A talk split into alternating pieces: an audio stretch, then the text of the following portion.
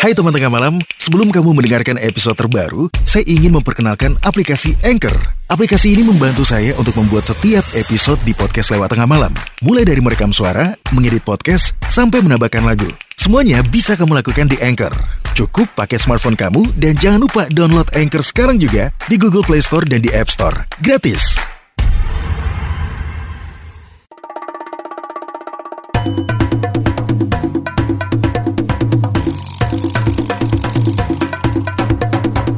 Kini Podcast Network. Selamat tengah malam, kamu lagi mendengarkan podcast lewat tengah malam bersama saya Willy Ardan. Wah, nggak terasa ya teman tengah malam, podcast ini sudah sampai di episode 200. Support terus podcast ini biar masih bisa gentayangan di kuping kamu.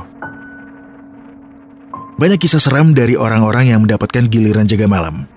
Nah, mungkin yang lagi mendengarkan episode ini, kalian juga merasakan enak gak enaknya mungkin ya, yang tugas jaga malam atau sip malam.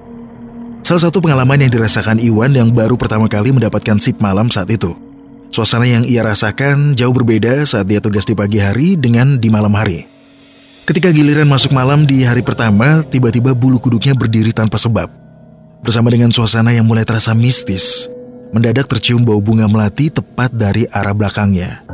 Simak pengalaman Iwan saat pertama kali sip malam di tempat kerjanya dan berkenalan dengan sosok astral di tempat kerjanya. Hanya di episode 200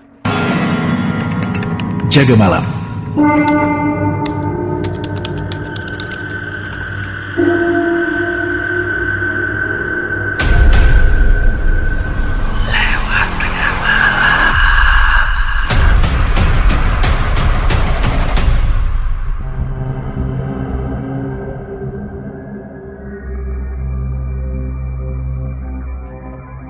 Hai, panggil saya Iwan. Saya ingin berbagi cerita hantu di lokasi kerja saya. Kebetulan yang mengalaminya bukan hanya saya, tapi juga teman-teman kantor. Tempatnya itu ada di salah satu gedung bank berlokasi Jalan Trikora, perempatan Jalan Malioboro.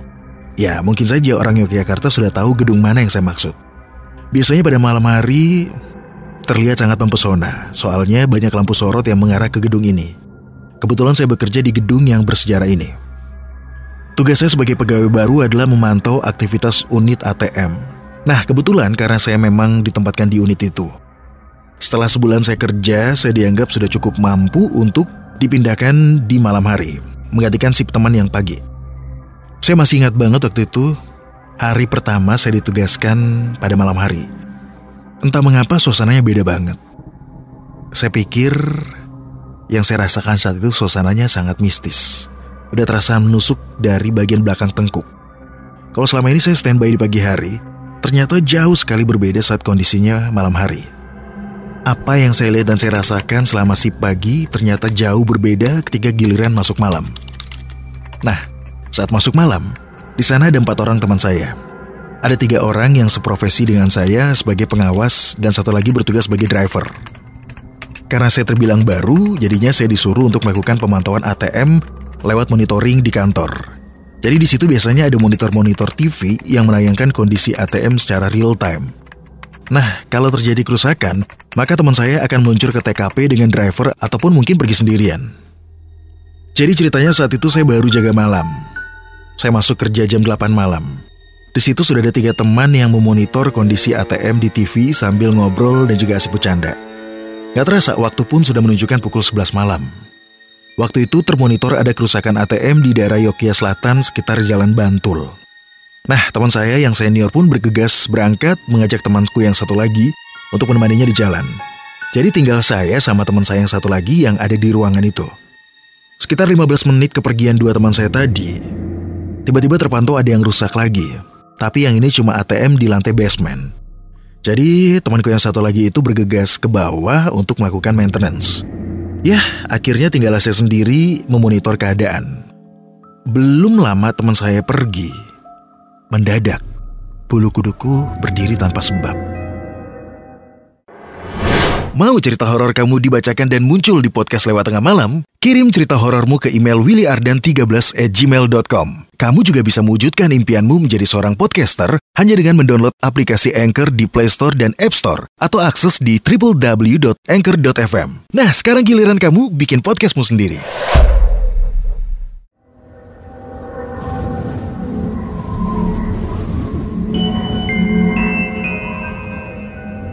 Dalam hati saya, mulai berpikir yang aneh-aneh. Perasaan cemas mulai timbul, disertai dengan rasa takut dan was-was. Karena saya berharap tidak ada hal-hal aneh yang mengganggu saat itu. Saya mencoba untuk menetralisir keadaan dengan membaca doa dalam hati. Posisi saya saat itu persis di depan monitor yang menayangkan keadaan ATM yang sedang di maintenance teman-teman. Tiba-tiba saja, saya mendengar suara orang tidur dari arah belakang saya. Padahal jelas-jelas saat itu saya sedang sendirian.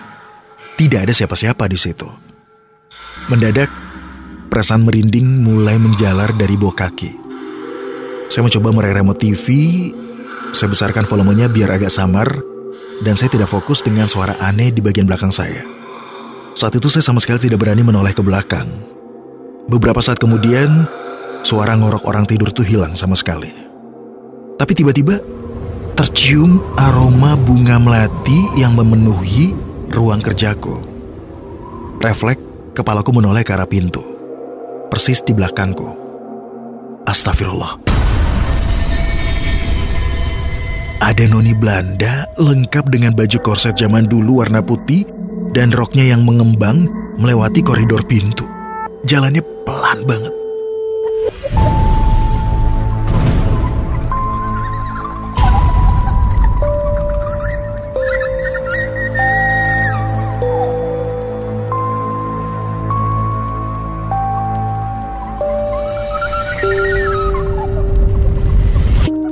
Saya saat itu seperti terhipnotis saat melihat penampakan itu. Saya tidak bisa apa-apa, membeku sesaat sampai noni Belanda itu berlalu dari pintu itu. Begitu noni Belanda itu hilang, saya baru mampu bergerak.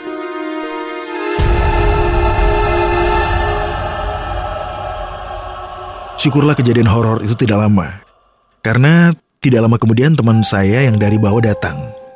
Dia sempat kaget sih melihat muka saya yang sangat pucat. Kemudian dia tanya, Loh, Wan, kamu kenapa? Kok mukanya pucat banget? Temanku seolah-olah sudah hafal dan dia langsung bilang, Hah, pasti diajak kenalan ya sama si mbak.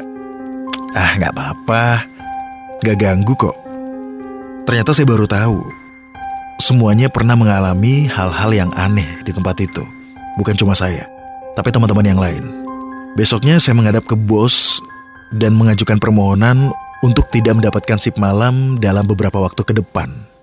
Ya, jujur aja saya masih trauma. Kadang-kadang tanpa kita sadari kemunculan sosok astral di suatu tempat, mereka hanya ingin memperingatkan bahwa bukan cuma ada kita di situ, tapi ada mereka yang berasal dari dimensi lain. Mereka yang sudah lama yang lebih dulu menempati tempat itu sebelum kita berada di situ. Jadi memang sudah semestinya untuk saling menghormati. Karena tanpa kita sadari, mereka yang tidak kasat mata selalu mengawasi kita.